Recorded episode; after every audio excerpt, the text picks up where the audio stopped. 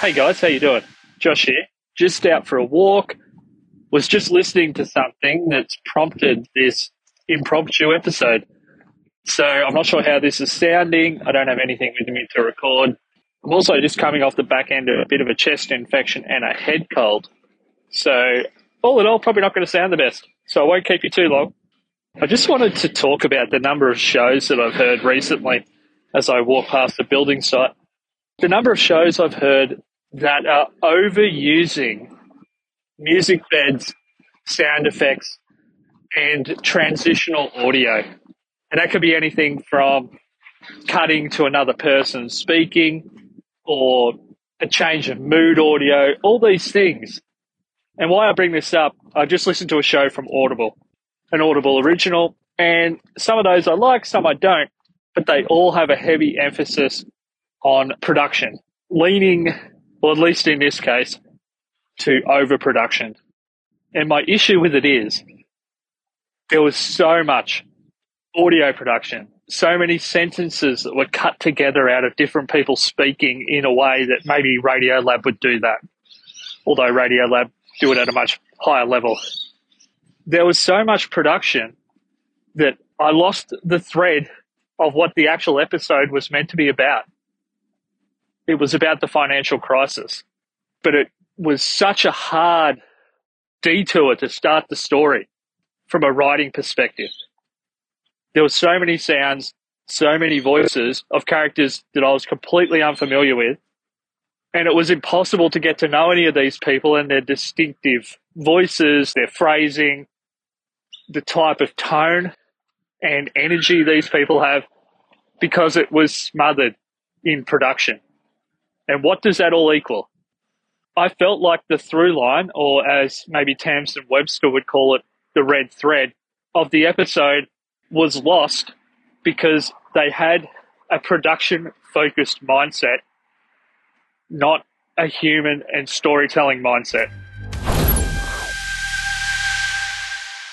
Hey guys, just quickly, if you wanted to save 30% on your first editing job, whether that's a package of five episodes or a single episode, email free30 in the subject line to hello at deadsetpodcasting.com.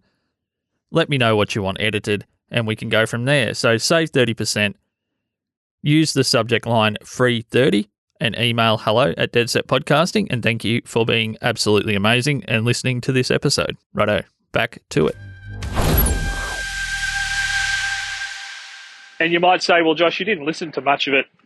You're right. I listened to most of one episode, but it was so hard to follow the point they were trying to make that I'm not going to give them any more time, unfortunately. So here's, I guess, my takeaway. If you're talking about something you believe is truly fascinating, and or the, the story you're telling is truly fascinating, production should only be used to accentuate moments of drama or intrigue or happiness, sadness, the big moments.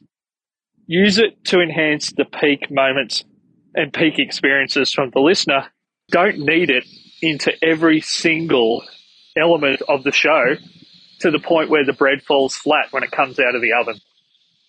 Because this particular topic is something that has emotion embedded into it. Adding the sound detracted from its clarity, but also was a counter melody to the emotion of what was happening in the speech, what they were actually talking about.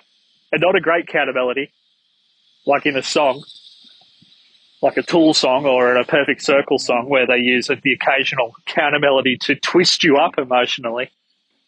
That's not what was happening here. This was a case in my mind of someone thinking, oh, we can't just have the voice. Shows like ours don't just have a voice.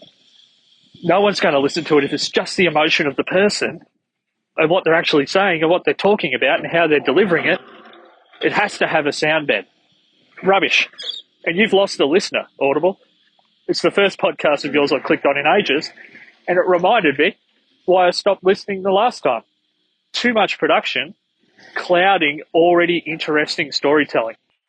look, I know, guys, this is a bit of a niche thing, and it's more maybe my complaining as a listener than it is anything to do with you as a producer of a show. But I've summed this up in a tweet that I put out, and this is what I'll leave you with for today. You can go to deadsetpodcasting.com. You can get my contact details there if you wanted to continue the conversation. So I posted this on the at DeadSetPod Twitter account. Music beds, sound effects, and multiple voices pieced together to make a segment doesn't always make a better show.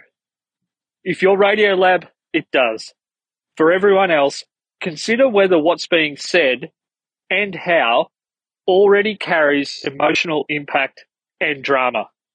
So I'll leave you with that today. Because if you're thinking every second of your show needs production, personally, I think you might be off course there. Righto, guys, thanks for listening to me while I'm out and about here. Not sure how often this will happen. Who knows? This might become a semi regular thing where I just get annoyed by something I'm listening to and then jump on my phone and tell you about it. Righto, guys. Bye bye.